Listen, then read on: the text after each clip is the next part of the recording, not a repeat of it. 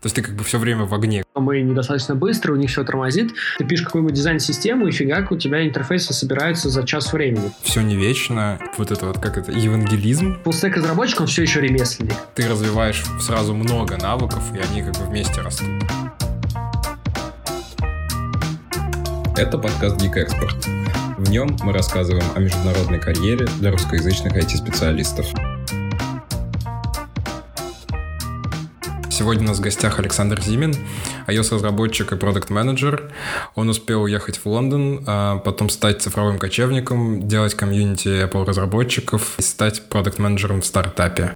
Всем привет, меня зовут Саша Зимин, я очень долго занимался мобильной разработкой, поработал ну, в очень разных форматах, был э, и на фрилансе, и работал на контрактах, и full тайм и удаленно в стартапах, и вот full тайм в офисе в Лондоне, и своим проектом занимался, и вот из Таиланда дауншифтил, работал над разными заказами, и сейчас в итоге я удаленно работаю на лондонский стартап, где у меня гибридная роль между разработчиком и продуктовым менеджером. Рассказывай, как у вас релиз проходит, эм, потому что очень долго договаривались о встречах. Ты очень занят, похоже. Но это и правда сейчас довольно сложное время. Мне кажется, мы хотим а, успеть на волну, потому что сейчас очень многие люди сидят дома, и, и действительно ищут способы себя реализовать, а у нас проект под это очень сильно подходит, поэтому мы ускорили в реализации фич, которую мы задумали, запустили рекламу чуть раньше, чем хотелось, ну и все вытекающие последствия, как ты догадываешься. Понятно. И как это разруливать со стороны продукт-менеджера, если ты не разработчик, например?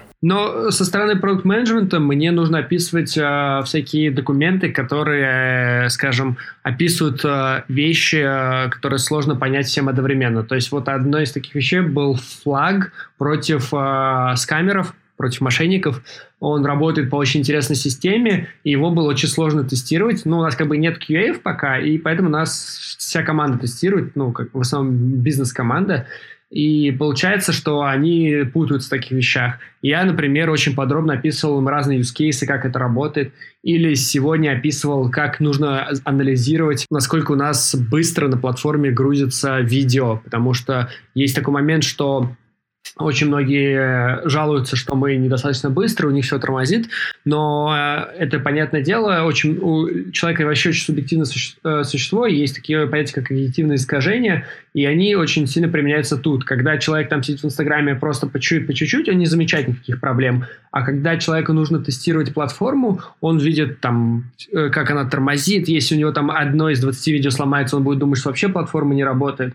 И поэтому я отвечал как раз за внедрение полного анализа, сколько видео грузится, чтобы проверять быстро или медленно не на там, а, аргументах команды, что, блин, мне кажется, что все плохо, а на реальных цифрах. Угу. То есть у тебя работы, в общем, прибавилось, и карантин для тебя еще хуже, чем раньше по загрузке. Правильно я понимаю? Ну, когда карантин только начался, на самом деле мне показалось, ничего не изменилось. Ну, у нас была распределенная команда, мы выстраивали процессы на удаленную работу, и как бы все было хорошо. Но вот я говорю, сейчас из-за того, что мы, кажется, поняли, что нам нужно немножко ускориться в разработке фич, действительно нагрузки стало чуть больше. Хотя я стараюсь держать баланс очень сильно, и вот когда наступает 8-9 вечера, можно сказать, отключаться. Но, как ты понимаешь, как бы это не всегда работает. Преимуществом, наверное, в этой ситуации в том, что э, лондонский офис все-таки это минус 2 часа, и поэтому я могу начинать чуть позднее, чем как бы кажется, поэтому у меня режим немножко смещен. То есть, когда в Москве 11 утра, в Лондоне только 9 утра. Понятно. Ну, то есть в такой гибридной роли, получается, тебе надо успевать в нескольких местах. Как ты менеджешь свое время? Начнем с того, почему вообще гибридная роль. Она связана с тем, что, а, ну, вот мы стартап, у нас небольшой размер, у меня очень большая экспертиза в iOS-разработке, я могу задавать векторы, я могу там помогать закрыть какие-то недостающие части. И вот iOS-приложение это главное приложение, и оно, соответственно, его нужно как можно быстрее делать, поэтому иногда бизнесу важнее, чтобы мы больше реализовали, чем более точный продуктовый документ. Вот. Но в то же время у меня, получается, и экспертизы в продуктовом менеджменте немало, И как бы я сам по себе хочу двигаться в эту сторону, поэтому 50% моих недельных ресурсов выделено именно на продуктовый менеджмент. И вот э, отсюда и возникает вот такая гибридная роль, э, которая, с одной стороны, позволяет команде понимать, вот, что делать в продуктовом менеджменте. Я в основном как раз внедряю свою экспертизу из разных областей, либо занимаюсь тем, что нахожу решение проблем, но в то же время э, пытаюсь успеть как раз разработчик, чтобы мы выпустили с текущими ресурсами ресурсами как можно больше фич продакшн. В целом, а, я думаю, что это продлится еще там полгода, например, когда мы достигнем нужных нам планок, проведем следующий раунд, и тогда уже, понятное дело, что цель будет на объем, нам будет легче нанять больше разработчиков, и мне уже придется уйти в другие процессы.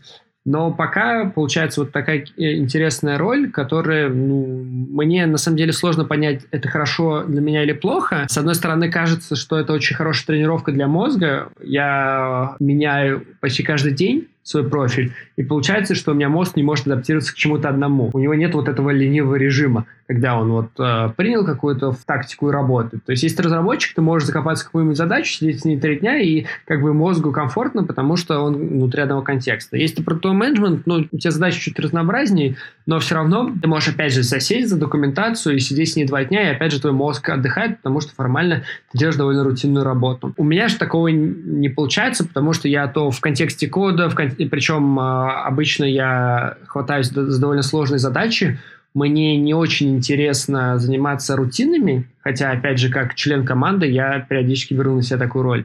Но чаще мне интересно решить то, что у других либо сейчас не получается, либо они сказали, что у них это потребует слишком много времени, и я понимаю, что могу это решить в 3-4 раза быстрее. Поэтому то я вот в контексте каких-то сложных задач, по-своему уникальных, то на следующий день я в контексте написания разных документов, а, в контексте поиска новых решений с продуктовой точки зрения. И мне кажется, это ну, прям нереальная тренировка мозга. С другой стороны, мне почему-то кажется, что это сильно повысил мою раздражительность. Типа, меня легче вывести из себя, пускай я это никак на других не вывалю, но, соответственно, я про себя понимаю, что мне становится дискомфортно. И вот мне кажется, это тоже отчасти связано с тем, что я очень много меняю контекст. Я сам сейчас учусь на продуктового менеджера, собственно, поэтому в том числе я тебя и позвал, помимо твоей интересной истории, потому что мне хотелось пообщаться с человеком, который вырос из разработчика Э, в продуктовые менеджеры. Мне кажется, одна из ключевых как бы, задач э, продукт менеджера это быть таким гроссфункциональным, то есть работ, уметь работать и с маркетингом, и с дизайном, и с разработчиками и так далее. Но у тебя получается гибридная роль, и как ты разруливаешь такую тему, что ты разработчик и продуктовый менеджер? Как команда к этому относится? Ну, э, команда относится хорошо, мне даже кажется, это играет важную роль, потому что команда, видя, сколько я делаю, ну, как бы стремится а, быть похожим, как и бизнес-команда, потому что если у меня получается очень хорошо работать с аналитикой, а, людям, которые под это выделяют больше времени, ну, как бы даже самим по себе стыдно а, работать с аналитикой хуже. И то же самое и с технической стороны. Как бы всегда же можно посмотреть, сколько человек комитов производит, сколько строк кода, сколько задач закрывает. И получается, что из команде они видят, что я работаю как бы на полставки, я реализую, ну, там, неплохое количество задач и понимают, что им нельзя ни в коем случае там меньше или даже там э, им нужно сильно больше меня реализовывать. И это с точки зрения мотивации команды работает, на мой взгляд, очень хорошо. Хотя э, я слышал пару раз фидбэк, когда э, сталкиваюсь с непониманием с одной или с другой стороны. Со стороны разработчиков сталкиваюсь с такой ситуацией, что они вот мне пишут, я не отвечаю там полчаса, час, они опять пишут и опять пишут и они думают, как вот можно в течение часа не ответить, хотя я просто нахожусь на созвонах, которые могут идти три часа подряд, и во время созвонов отвлекаться на какие-то проблемы, особенно если решение там не за 30 секунд, очень сложно. И в обратную сторону тоже работает. У меня может быть технический день, я работаю над кодом, я не хочу, чтобы меня что-либо отвлекало, а мне начинает бизнес-команда э, кидать очень мелкие вопросы, которые как бы на 10 секунд ответа, но они все время отвлекают. И во время созвонов на такие отвечать несложно, а вот во время кода они как бы выбивают из контекста. Поэтому вот возникают такие сложности. Но, на мой взгляд, вот те плюсы, которые это дает, основном это как мотивация такая для команды, они перевешивают минусы. Правильно ли это вырастать из разработчика в продукт-менеджера в контексте именно софтверных продуктов. То есть неважно, это мобильное приложение, там API или веб-сервис какой-то, все что угодно. То есть, ну, конечно, сейчас типа правят всем SaaS, естественно, но в целом, а как ты считаешь, есть ли какие-то плюсы от того, чтобы быть продукт-менеджером после разработчика? Ну, на самом деле, это интересный вопрос, потому что, конечно же, с точки зрения простоты процесса это ну, типа, максимально удобный путь. А, обычно, если разработчик успел поработать над сложными продуктами, то он видел процессы. Даже если он как бы напрямую не понимает, но он слышал слова KPI, он понимает, как работает аналитика, он немножко понимает, ну, что такое вообще экономика, юнит-экономика, он там с операционной деятельностью работал, то есть он понятно, что использует всякие task-менеджеры, он использует а, там Confluence как документацию, ну, либо сейчас Notion, а он использует там для общения Slack и умеет им пользоваться. То есть у него есть, как сказать, такой базовый набор, который также нужен продуктовому менеджменту, менеджеру, прошу прощения. И получается, что а, в данном случае для него это просто как, с какой-то стороны повышение квалификации. Это не переучивание с нуля. Когда же для какого-нибудь внешнего человека, который никогда не был разработчиком, перейти в, продукт, в разработке там, приложений, например, или каких-то там платформ, ну, понятно, для него нужно вот, этот, вот этот весь багаж учить с нуля. И, на мой взгляд, это даже больше работы, куда больше работы, чем для разработчика. Тут могу добавить, что мне вообще кажется, что продуктовый, в общем, менеджмент — это, по сути, бизнес, какая-то разработка. То есть ты тоже разрабатываешь, потому что ты пишешь документацию так или иначе, ты там ревьюешь что-то, общаешься тоже с командами. То есть, на самом деле, здесь очень много важных навыков, которые у тебя уже есть, если ты разработчик, они применяются, улучшаются, но тут как бы мне кажется, что легко закопаться в задачу в одну, хотя тебе надо много сразу моментов решать. То есть ты как бы все время в огне, как я понимаю. Ну, смотри, как бы для начала я хотел э, подумать или попробовать, попробовать характеризовать, что такое продуктовый менеджер. Вот вообще менеджеры. Я считаю, что есть как бы два типа менеджера, там project менеджер и продуктовый менеджер вот в, софт, в разработке в нашей сфере. И э, оба как бы имеют какую-то большую зону ответственности. То есть, когда ты разработчик, твоя зона ответственности обычно завершается на твоих задачах.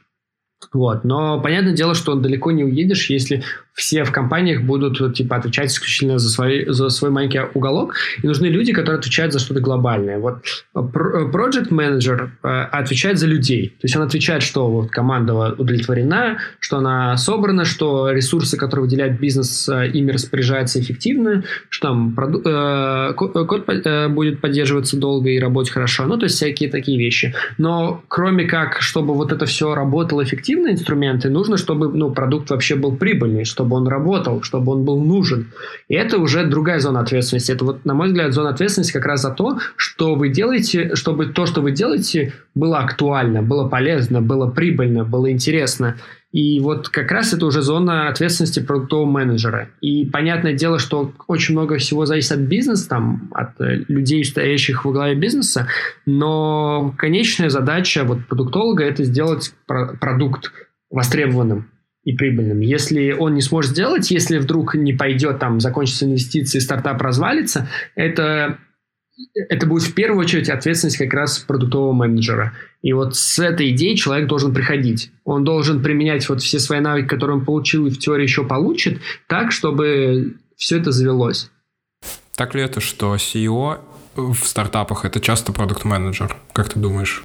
А, думаю, так оно и есть. Другой вопрос, что э, почему-то мне показалось из вот моего опыта э, участия в стартапах и общения с разными людьми, что SEO в последнее, ну, типа, в последнее время это человек, который, э, с одной стороны, он задает вектор продукта, но с другой стороны, он очень от него отдален. То есть он скорее отвечает за то, чтобы вот, общаться с инвесторами, там, находить самых клевых людей в команду, э, искать партнеров, там решать какие-то э, проблемы, которые там просто нереального уровня, там, не знаю, нужно заключить контакт с а, военными. Вот крутому менеджеру, даже если он самый крутой, эта задача будет на каком-то слишком высоком уровне. А тут получается, что вот SEO, на мой взгляд, решает вот эти задачи. Но в глубину продукта он особо не лезет по простой причине, что ну, в продукт можно закапываться и закапываться. А, и получается, что даже для среднего размера продукта там, скорее всего, будет не один продуктовый менеджер, и а, не будет какого-то человека вот среди продуктовых менеджеров, который будет понимать очень хорошо все детали. Каждый будет в своем силен. И, а получается, что если SEO начнет э, залезать в продукт, понимать его детали, то у него просто не останется времени, сил, там, не знаю, памяти в голове, чтобы заниматься вещами, которые связаны, вот я говорю, с привлечением инвестиций, с общением с партнерами, с поиском новых людей в команду и прочими. И поэтому обычно SEO, он видит вектор, но он не лезет в, са- в сами детали. Поэтому, на мой взгляд, в, в успешных проектах все-таки SEO не совсем продуктовый менеджер. Хотя отголоски есть. Я бы наоборот сказал так, что продуктовые менеджеры это, это такие мини-предприниматели.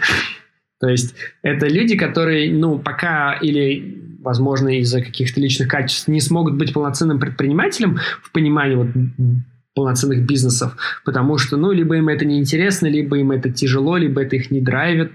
Но в то же время, как бы, им все равно интересно брать большую ответственность, им все равно интересно делать какие-то крутые вещи.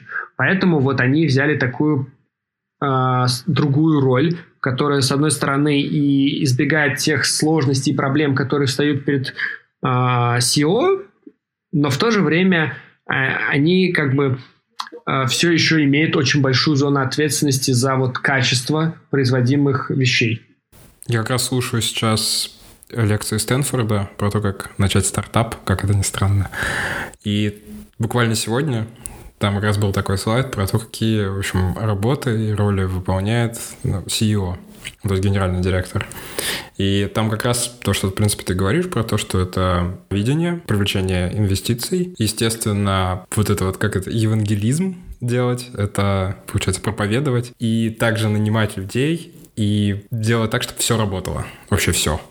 То есть получается, что без продукт-менеджера здесь не обойтись. Мне кажется, это, конечно, будет зависеть от э, текущего этапа, потому что проект может быть небольшой, проект может там состоять из трех человек, проект может состоять там из ста человек. Если мы говорим про какие-то небольшие решения, то в таком случае, да, SEO будет продуктовым менеджером. Но это, знаешь, это как легче сказать, если ты делаешь пэт-проект, так называемый пэт-проект, ну, это, то есть свой личный маленький проект, а, то ты сразу все. Ты маркетолог, ты продуктолог, ты разработчик, ты там и дизайнер и так далее. Даже если ты какие-то вещи аутсорсишь заказчикам, все остальные роли должны себя примерять. Если вы там выпускаете проект средней руки, вас там 5 человек, то, скорее всего, у вас уже распределено. Кто-то из вас лучше э, разбирается в технической части, кто-то чуть лучше в а, части продаж, там, маркетинга и прочего, кто-то чуть лучше в управлении людьми, привлечении инвестиций и прочее. Если у вас уже 100 человек, ну, понятно, как это все разбивается, то там уже очень все специализировано. И вот, на мой взгляд, SEO, если говорить про что-то усредненное, а не про проект одного-трех человек, то это все-таки не продуктовый менеджер. Это все-таки а, человек, у которого немножко другие роли, который как бы продукт-менеджер на себя не примеряет. То есть у продуктового менеджера нет, например, задачи э, задать глобальный вижен, глобальный, э, види, э, глобальное видение продукта. Оно уже задано. Он должен внутри этого видения прорабатывать, а какими шагами идти. Или, например, у продуктового менеджера вот, э, нет задачи, э, скажем так, э, ну, придумать, а в какой акселератор мы идем. То есть вот это довольно сложно представить, что вот у вас 20 человек, там у вас есть фаундеры, есть SEO, там есть CTO и прочее. И тут приходит продуктовый менеджер и говорит, ну все, завтра мы идем в IC, например, или там в 500 стартапс. Но такого не бывает. То есть у него немножко другие ответственности, его не поймут. Он, например, не отвечает за финансы как таковые, ну и не должен распоряжаться судьбой стартапа. Вот.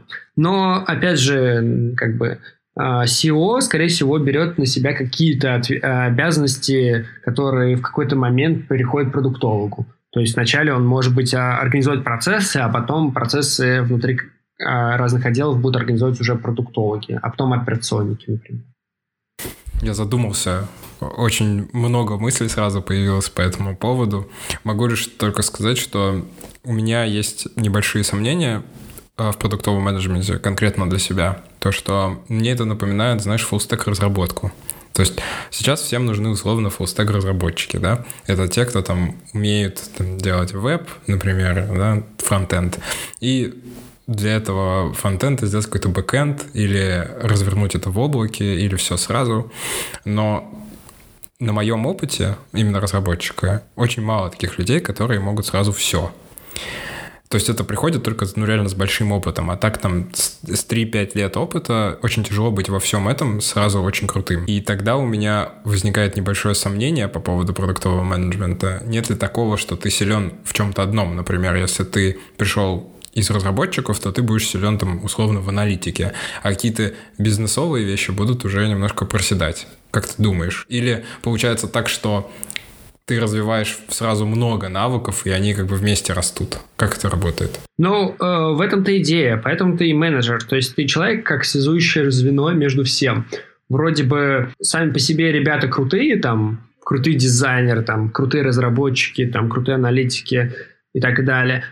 А вроде бы, если ты их просто смешаешь, они не поймут, как друг с другом взаимодействовать, как там а, не поссориться, как там придумать решение, и в итоге телега не поедет. И вот продуктовый менеджер — это такое связующее звено между ними. А, он э, человек, который, соответственно, понимает, как выстроить, вот, как взять этих легендарных людей и заставить все это ехать, и чтобы еще получился офигенно, и чтобы получился продукт офигенный. И вот как понять, а чьи, чьи решения или вообще какие решения будут правильные, какие неправильные. Поэтому стоит относиться к крутому менеджеру не как к фуллстек разработчику, а как вот к человеку, который связывает ремесленников. Потому что фуллстек разработчик, он все еще ремесленник. А вот продуктовый менеджер, он уже не ремесленник. Так, интересная тема про ремесло. То есть а, ты хочешь сказать, что разработчики такие ремесленники? Потому что у меня есть похожее ощущение иногда, что мы можем говорить о об информатике, компьютер-сайенс, алгоритмах, обо всех этих вещах, сугубо научных, да, но когда ты попадаешь в среду и на работу, да, то тогда ты потихонечку понимаешь, что ты просто учишься как бы лучше. У тебя есть там, например, ментор в компании, или ты смотришь какие-то туториалы, или ты ходишь на конференции, ты как бы просто учишься этим best practices. И вот это вот мне интересно, как ты думаешь со своего опыта мобильного разработчика, потому что я так понимаю, что ты очень давно в этом деле. А если смотреть на это как на ремесло, то почему ты так думаешь? Ну, нет, например, почему я считаю это ремеслом? Ну, хороший вопрос. Ну, типа, ремесло по определению это все равно какое-то мелкое ручное производство. Но я бы все-таки э, продавил или там развил это определение до того, что ремесло это всегда э, что-то, что не масштабируется. То есть ты можешь быть э, разработчиком на все руки мастером, но, грубо говоря, если взять 50 джунов и задать им задачу, они будут куда быстрее и лучше тебя это делать. Ну, не качественнее, но лучше. Потому что, грубо говоря, представим задачу там написать мессенджер. Но вот если ты один, даже если ты гениальный разработчик, тебе все равно потребуется, ну, может быть, там 5 дней, может быть, 10, если там покрыть всякие задачи. Но если ты вдруг распределишь а, по команде это, то они для, э, тебе сделают этот мессенджер за 2-3 дня. Там, я же говорю, понятно, что это не будет линейное увеличение, не будет так, что они будут в 50 раз тебя быстрее, но они в любом случае будут тебя быстрее. И вот, на мой взгляд, как раз ремесло заканчивается там, где что-то можно масштабировать. Масштабировать нелинейно, но масштабировать. И при каких-то условиях это можно будет уску... Э, типа, увеличить в 50-100 раз. А в масштабах человека, если вот ты занимаешься чем-то, ты никогда не увеличишь что-то в 100 раз. Появятся новые инструменты, но и у других это увеличится с новыми инструментами. Поэтому и получается, что когда ты разработчик, я не знаю, когда ты дизайнер, когда ты кто угодно, ты все равно работаешь сам на себя, ты все равно работаешь над одной задачей, ты все равно, получается, у тебя некое мелкое производство в, в, типа, в масштабах своей личности. И даже если ты работаешь в Фейсбуке, Гугле или еще где-то, в крупных компаниях, скорее всего, ты отвечаешь не за все приложение Facebook, а отвечаешь за его маленькую фичу. То есть ты опять отвечаешь за какую-то маленькую вещь. А вот менеджеры, ну там project менеджеры, продуктовые менеджеры, там топ-менеджеры разных отделов, там будь то CEO, CFO и так далее, CTO, они отвечают за скоп людей, и формально они отвечают за какую-то очень большую часть. То, что в масштабах одной личности никогда бы не получилось сделать. Вот поэтому на этом моменте ремесло и заканчивается. И поэтому здорово, когда продукт-менеджеры или даже проект-менеджеры они вышли из разработчиков. Как ты думаешь? О, ну, э, на самом деле это очень ситуативно. Например, я не люблю, когда проект-менеджеры выходят из разработчиков твоего же профиля, потому что мне начинает казаться, что такие разработчики все равно они не могут относиться беспристрастно к происходящему. То есть у меня есть прям хороший пример из Баду, когда Project Manager нашей команде не разбирался в мобильной разработке, а Manager другой команды раз, разбирался. И вот наш э, менеджер, он никогда не лез в код. Когда к нему приходили, спрашивали, а вот почему у вас что-то не работает, он всегда знал, к кому отправить, но никогда сам не мог ответить на этот вопрос. В свою же очередь, менеджер другой команды, он мог и сам залезть в код и посмотреть, но, на мой взгляд, получается, он выполнял не свои обязанности. И это очень сложно, когда ты в чем-то разбираешься, преодолеть себя и сказать такой, я не буду это делать, потому что у меня другая роль. Вот. Поэтому, мне кажется, все-таки, когда project менеджер э, выходит э, из разработчика и начинает над своими же стоять, то он больше тех лид, то есть он человек с экспертным мнением, нежели вот прям менеджер как нянька. И, говоря про продуктового менеджера, это тоже супер э, ситуативно и субъективно и контекстно, но получается, что если project, э, product manager руководит какими-то техническими вещами, то это круто, потому что у него есть экспертиза. Но если его, например, отправляют на что-то связанное там, с, с творчеством, он все равно пытается применить свои технические навыки, структурировать и, скорее всего, э, не просто не улучшать процесс, а может даже ему мешать. Поэтому, ну, это такое, типа, очень ситуативный, на мой взгляд. Тогда поговорим немножко про Баду. Я так понимаю, что именно с ним ты переехал в Лондон. Расскажи, как это было. Это вышло спонтанно. Я как раз тогда руководил сообществом э, iOS-разработчиков в Москве. Ну, мы его масштабировали уже до формата России, но я в основном проводил встречу в Москве. И меня это как раз позвали Баду проводить на своей площадке. Я там общался, я общался там с, кажется, Head of Engineering в Москве, общался с DevPR, DevReal, кажется, называется DevReal, и, соответственно, в какой-то момент они говорят, ну, а что, не хочешь попробовать к нам пройти?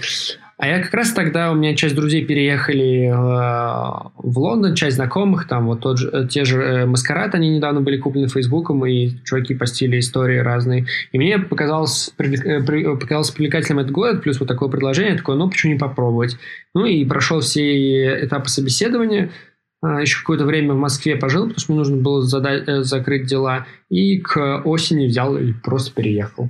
Вот, ничего особенного такой подумал, ну, есть возможность, почему не попробовать. То есть я правильно понимаю, что тебе, в общем, нетворкинг э, и послужная история организации мероприятий помог? Помогли, точнее. Да, но мне кажется, это зависит от человека. На мой взгляд, есть два типа людей. Первый, кто, наоборот, стремятся создавать э, нетворкинг, там, э, искать возможности, они любят ходить по собеседованиям в компании.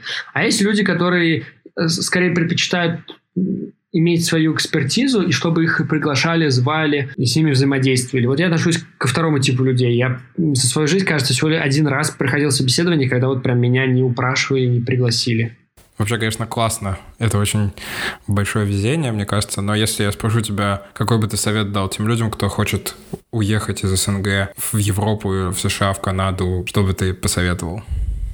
Ну, во-первых, я посоветовал бы э, понять, зачем и куда если вы еще там не были или не понимаете, наверное, стоит э, ездить это, как сказать, интервью-туры или как это называется, интервью-туризм, когда ты попадаешь на интервью в разные компании, тебе приглашают съездить туда, оплачивают тебе перелет, отель, ты собеседуешься и смотришь, как тебе город. То есть, наверное, я бы вот с такого варианта поп попробовал. Это очень, наверное, хорошая возможность изучить разные города, страны на предмет жилья.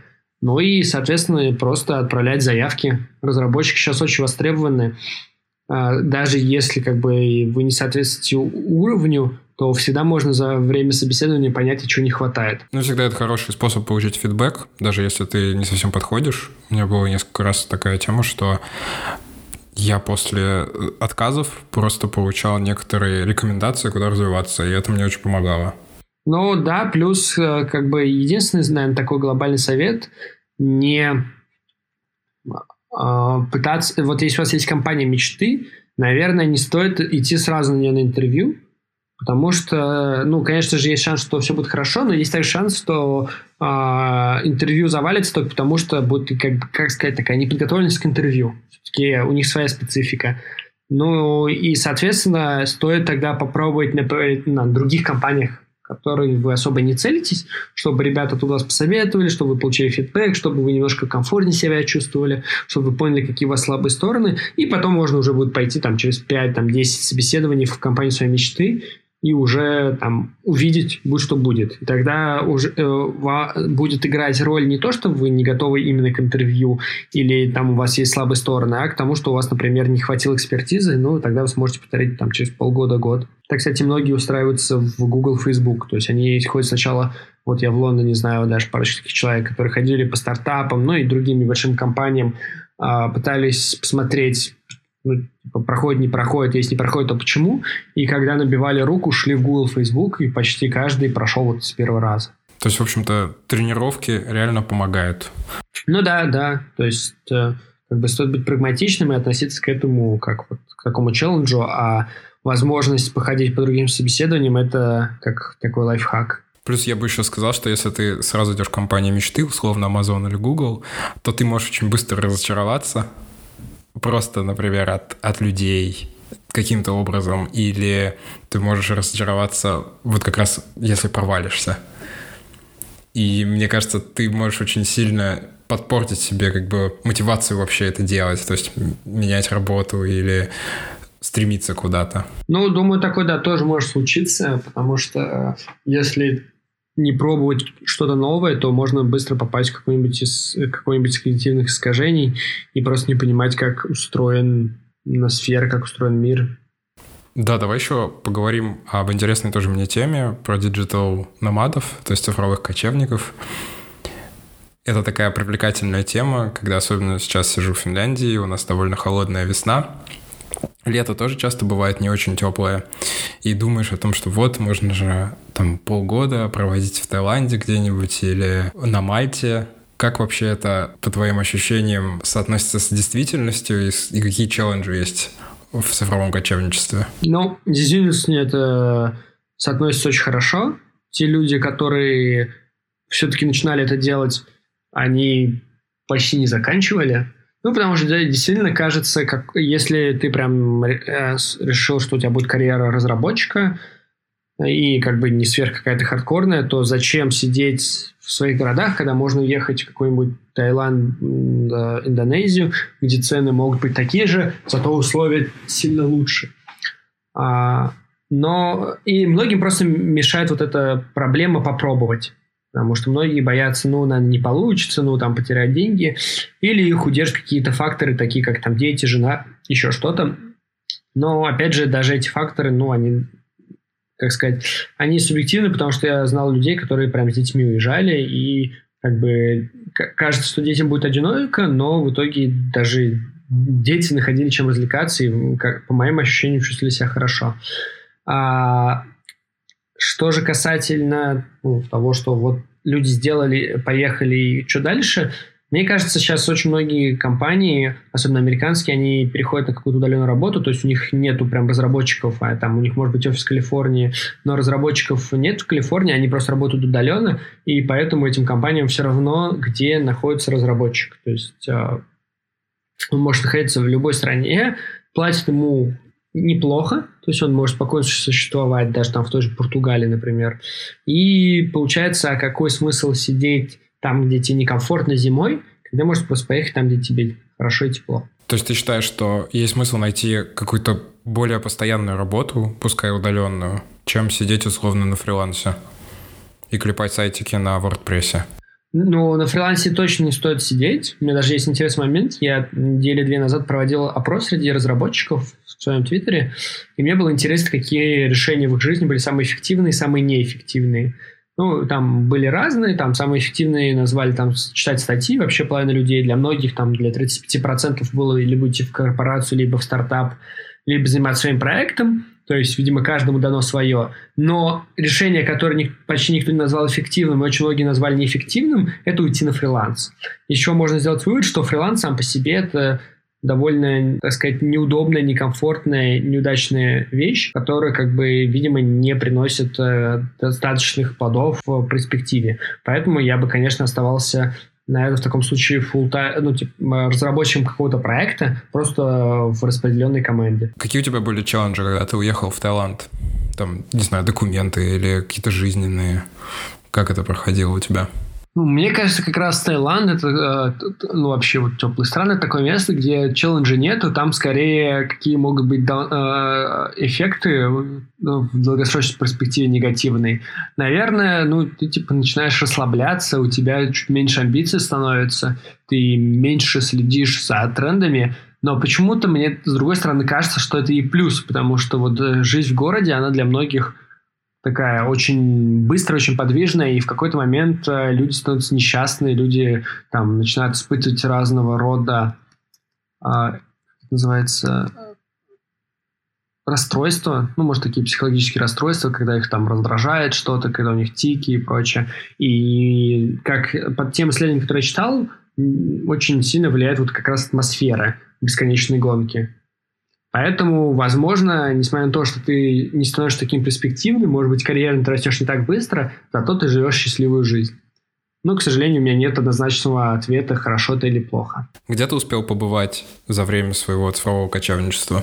Ну, на самом деле, когда вот я уехал где-то находиться, несмотря на то, что мы переезжали, там были в Сингапуре, были в Малайзии, были в Таиландах, основная наша точка находилась на Пхукете в Таиланде. То есть мы особо не переезжали никуда. Был ли ты частью какого-то комьюнити русского? Но да, э, почему был вообще выбран Пхукет? Потому что часть наших знакомых э, поехали там зимовать, мы решили вместе, и, но это как бы добав... э, это было хорошо, потому что мы общались. У нас даже в какой-то момент появилась такая традиция, мы каждый вторник собирались у нас дома и смотрели какой-то фильм вместе там, кушали, болтали. Вот. Поэтому, конечно же, да, это важно, чтобы у вас было сообщество, но я так понимаю, сейчас это довольно популярная вещь куда-то переезжать, поэтому всегда можно будет найти себе друзей, знакомых на новом месте. А почему ты закончил быть цифровым кочевником? Что повлияло на тебя, чтобы закончить это? На самом деле, вообще, изначально мы планировали поехать хотя бы на пол зимы в Кейптаун, в Африку. Я не привлекал это место, а дальше посмотреть это зимой. Но получилось так, что у меня возник вопрос, я хочу либо сейчас переехать, и временно поставить на паузу карьеру, а, либо продолжить в текущем проекте и вот довести до ума, а дальше уже решить. И когда он станет на рельсы, а это, соответственно, ну, по моим оценкам было как раз вот к следующей осени, уже поехать на все четыре стороны. Я решил, что в целом я 20 лет, 20 зим провел в Москве, и мне не составит труда провести еще одну зиму ради потенциальных возможностей в будущем. То есть был такой подход э, с расчетом на будущее. Поэтому как бы хотелось бы уехать, но решил, что это стоящая жертва. Да, кстати, а почему, почему не остался в Лондоне? Это как раз та история, что ты понял, что можно быть не привязанным к рабочему месту или какая-то другая? Ну, Лондон мне нравится, но Лондон, там два фактора нужно. Во-первых, виза. У меня была виза привязана к Баду, а значит, мне нужно, после того, как я ушел из Баду, мне нужно было бы найти компанию, которая бы мне тоже выделила визу. А, найти компанию и оставаться свободным, потому что хотел заниматься своими проектами, это было как бы очень сложно. Возможно, даже почти невозможно.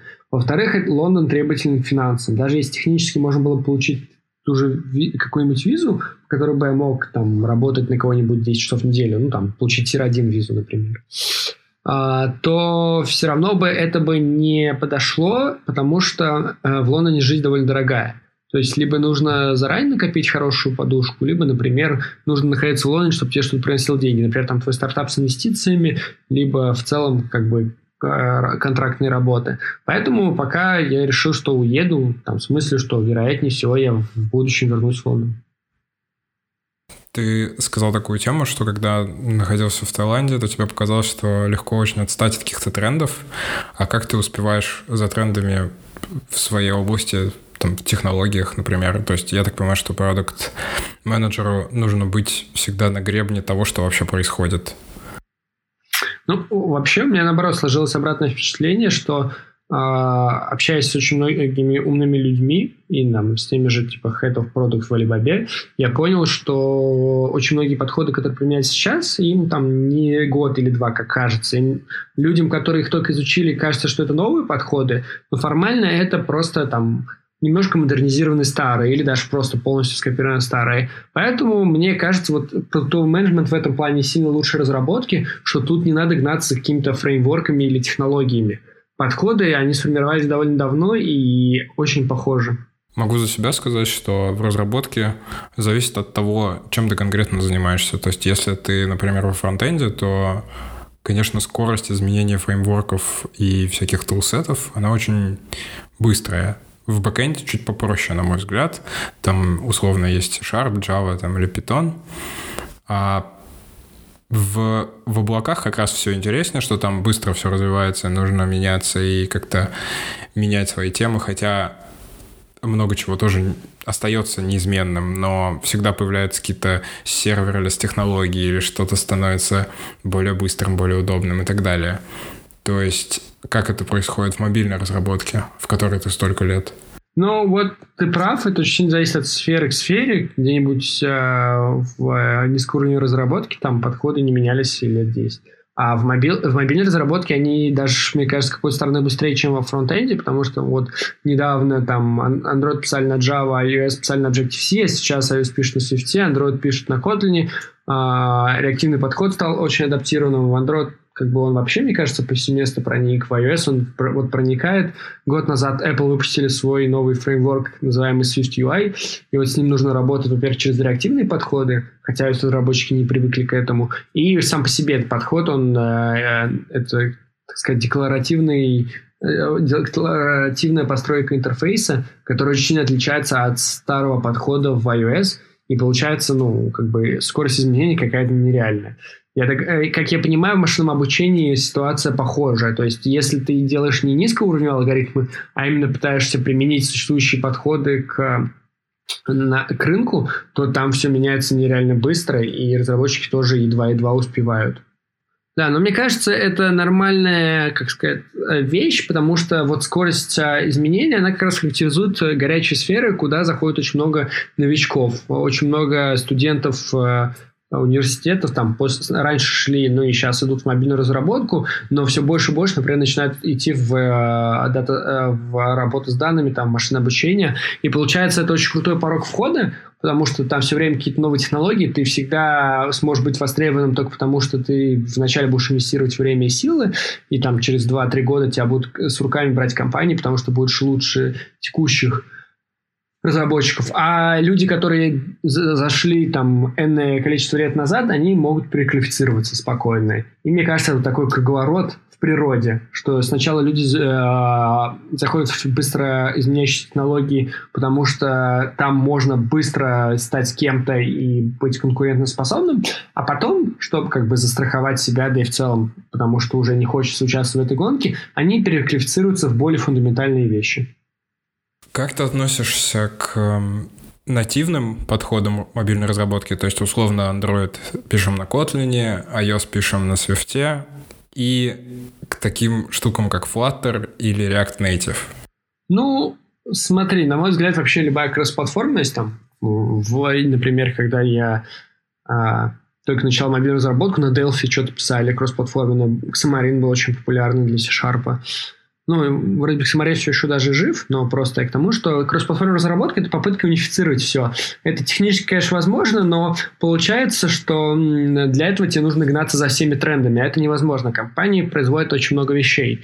И вот очень хороший пример, что iOS-разработка в каком-нибудь десятом году по сложности была ну, ну, среднестатистическое приложение такая же, как сейчас приложение для расширения напоминаний. О, не напоминаний, а уведомлений. То есть, когда ты расширяешь уведомления их поведения, как бы ты работаешь так же, как работал типичный там to-do в App Store. Получается, что просто notification, которые являются какой-то очень маленькой частью, потому что у тебя там еще есть виджеты, есть часы, есть там телевизор внутри приложения, есть там работа с бэкграунд активностью, там есть Siri Kit, там есть какой-нибудь PS-бук э, и прочее. Вот эти все маленькие компоненты, которые кросс-платформа ну, ни в каком виде не поддерживает, тебе нужно отдельно писать нативно, они по сложности превосходят iOS-разработку 10 лет назад. И получается, кросс-платформа а, унифицирует какие-то базовые вещи, но на их место приходят какие-то уникальные платформенные вещи, которые не покрываются кросс-платформой, а по сложности в момент, э, типа момент достигают каких-то величин. И поэтому крупным компаниям все так же нужно нанимать нативных разработчиков, чтобы хотя бы эти вещи поддерживать, ну, потому что это как золотой стандарт. Поэтому как бы кросс-платформа, она хороша для быстрых прототипов, она хороша для каких-то, может быть, фундаментальных вещей. Для этого сейчас там появляется э, Kotlin Native для написания там core слоев, связанных там, например, с аналитикой, с сетью, еще с чем-то.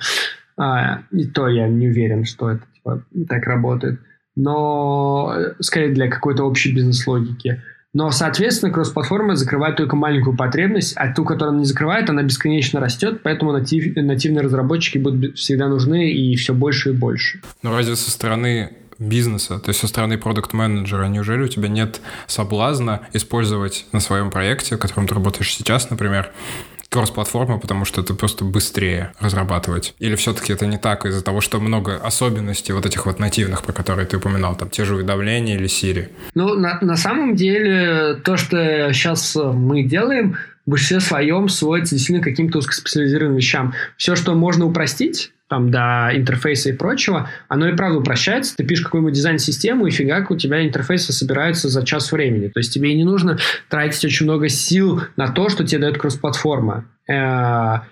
Поэтому, то есть, то, что мы сейчас делаем в проекте, это невозможно покрыть кросс-платформой даже близко. Вторая же причина, на мой взгляд, даже еще более важная, это кадры. Там, я когда в какой-то момент ради интереса зашел на Headhunter, кажется, да, вроде туда. И решил вбить, типа, там, iOS-разработчик, там нашло там 4000 человек, грубо говоря. Я не помню, я только в Москве сказал или по России. Потом там вбил Android-разработчик, там 5000 человек вбил, типа, React Native-разработчик, нашел 20. Ну, то есть, ты как бы понимаешь, что если мне нужны будут какие-то специалисты, и в целом нужно быстро будет масштабировать команду, а, это будет очень сложно сделать, если кадров на рынке почти нету. И поэтому, как бы, а, кросс-платформа для меня все равно ассоциируется с чем-то, что ты делаешь стартап, чтобы привлечь быстро деньги, и потом ты переходишь на нативную разработку. Плюс для меня также Flutter или React Native это скорее попытки Гугла и попытки э, Фейсбука протестировать попытки заставить разрабатывать под, под какие-то уникальные свои платформы, которые они там свою операционную систему напишут. Ну, там, например, там Facebook для VR, там, не знаю, для часов настольных, там Google еще для чего-то. Поэтому это скорее эксперимент больших компаний, нежели что-то, что там золотой инструмент для самих платформ. Как ты считаешь, как развивать продуктовое мышление? Наверное, в первую очередь, мне кажется, хороший продуктолог, он должен, э, с одной стороны, увлекаться платформами другими, то есть он должен изучать другие решения, ему должно быть интересно посмотреть, а что там у конкурентов, почему они так сделали, а что сейчас клево. С другой стороны, он должен быть таким человеком, который любит оптимизировать процессы. Потому что все равно, как бы, продуктолог, он должен будет разрываться, на, там, на 10 сторон.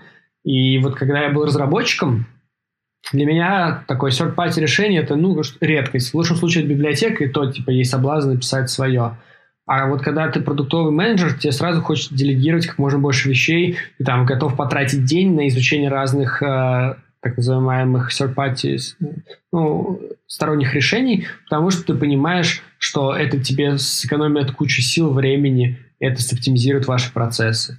Вот, поэтому, мне кажется, вот э, такие две, э, таких два качества э, нужны, очень нужны продуктовому менеджеру для того, чтобы закрывать продуктовую часть. Ну и, конечно же, это личные качества, это софт-скиллы, потому что продуктовому менеджеру придется взаимодействовать там с разработчиками, с дизайнерами, с другими командами, и как бы он должен как минимум любить это делать, а как максимум уметь делать это хорошо. Как ты думаешь, такое продуктовое мышление, которое, допустим, мы развили, следует твоим советам, проходя курсы и имея какой-то рабочий опыт, можно ли переместить на другие отрасли? На самом деле, отчасти это мой план, потому что, мне кажется, если мне вдруг наскучит или надоест в IT-индустрии, которая ну, стала слишком глобальной, и действительно нужно любить, как сказать, ждать 4 года, прежде чем увидеть результаты, то мне кажется, я смогу применять вот новые подходы, даже если я захочу открыть там свой ресторан, грубо говоря, или там организовать там свою выставку. Потому что все равно будет полезно проводить там сначала опрос аудитории, понять, э, какие у них э, там ценности, понять, в кого ты будешь целиться, понять, как ты будешь на них выходить, понять, где эффективнее это делать, то есть где выбрать ресторан, какая кухня, э, какое меню оформить, как привлекать людей – там, как можно увеличить там доходность. грубо говоря, как правильно распорядиться деньгами. Ну, то есть все эти качества, мне кажется, все равно применимы в ресторанном бизнесе или там в, даже при, когда ты организуешь какую-то выставку или, не знаю, там, может быть, ты запускаешь там свой проект по продаже кроватей. Поэтому, как бы, это такой способ выработать продуктовое мышление, это способ застраховать себя, если мир слишком сильно изменится или тебе захочется попробовать новую область, но ты все еще хочешь быть неким специалистом в этом. У меня уже происходит такая тема, что все, что бы я ни делал, там, пишу я, например, письмо, или запускаю подкаст, или что-то еще, что уже как бы можно упаковать условно я уже начинаю воспринимать как продукт и продумываю, уже начинаю продумывать там, видение, смотрю конкурентов, там условно, что, что из этого можно получить, какие услуги сделать, например, и так далее, какие проблемы решить в том числе. И мне кажется, это очень крутая тренировка, если честно. Ну, я в какой-то момент настолько увлекся, что я начал применять как бы продуктовый подход в, в своей жизни. Ну, я как бы и сейчас применяю, может быть, просто в меньшем объеме, но у меня даже есть выступление в Яндексе, кажется, называется «Продуктовый подход к саморазвитию». Кажется, так, уже не вспомнил ему года два. Но в нем я описываю, как можно вот прям в жизни для того, чтобы там похудеть, или для того, чтобы заниматься спортом и в удовольствии, или для того, чтобы читать книги, как вот можно разные механики или подходы, которые применяет продуктовый менеджер, начать применять в своей повседневной жизни. Мне кажется, вот это и, и называется держать нос по ветру. То есть понимать, что все не вечно, и ты не можешь быть вечно разработчиком или вечно продуктовым менеджером только в одной индустрии. Например, что твой опыт и разработчика, и продуктового менеджера, он может быть применим в чем-то еще. Поэтому, мне кажется, это круто, что ты говоришь об этом про саморазвитие, например. Ну, э, это правда. Мне, причем мне даже кажется, что у тебя могут так интересы меняться, уходить, приходить.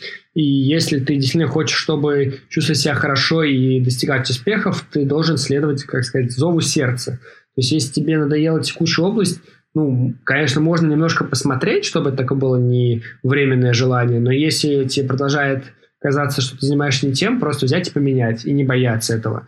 И вот, а, а продуктовые знания – это хороший способ, как сказать, преодолеть этот страх. Потому что если ты вот разработчик, тебе надоела iOS-разработка, мне кажется, ну, ну, не знаю, какими нужно качествами обладать, чтобы решиться и уйти. Потому что понимаешь, что тебе придется начать с нуля. То есть это вот это типа невозвратные инвестиции, которые все боятся, которые готовы сидеть в весь фильм, если ему не нравится, только потому что они купили билет в кино. А тут на, там, на 4, там, на 5 лет твоей жизни, может быть, даже больше. А вот если ты продуктолог, ты все равно понимаешь, ну, поменяешь, но применишь новый, будут новые возможности. Поэтому это, мне кажется, дает тебе вот возможность экспериментировать, возможность следовать зову сердца, а не необходимости. Тут могу согласиться, потому что у меня есть что-то похоже, только у меня она на уровне ощущений пока, но в любом случае не бояться что-то менять и двигаться дальше, если очень не нравится, искать возможности, думать о том, что будет дальше, а не как сложно сейчас. Мне кажется, это очень важно вообще в любых каких-то движениях и, и в саморазвитии, и в карьере, и так далее. Думаю, что на этом мы закончим наш подкаст. Спасибо, Саша, за столь содержательный разговор. Где тебя можно найти и что ты скажешь напоследок нашим слушателям? Меня можно найти и в Твиттере, и там даже в Телеграме есть канал, хотя я пишу не особо активные, там выступления на Ютубе посмотреть. Если интересно, просто вбивайте Зимин Александр, и там может добавить что-нибудь по iOS, может добавить продукт, и найдется обязательно. Ну, а посоветую слушателям, наверное, следовать не каким-то мнимым оптимизациям, там, если от вас ожидают, что вы будете больше зарабатывать, или то, что вы там пойдете в успешную компанию, а следовать тому, чему, что вам хочется. Потому что, на мой взгляд, это единственный способ достичь реально успеха и не прогореть. Спасибо.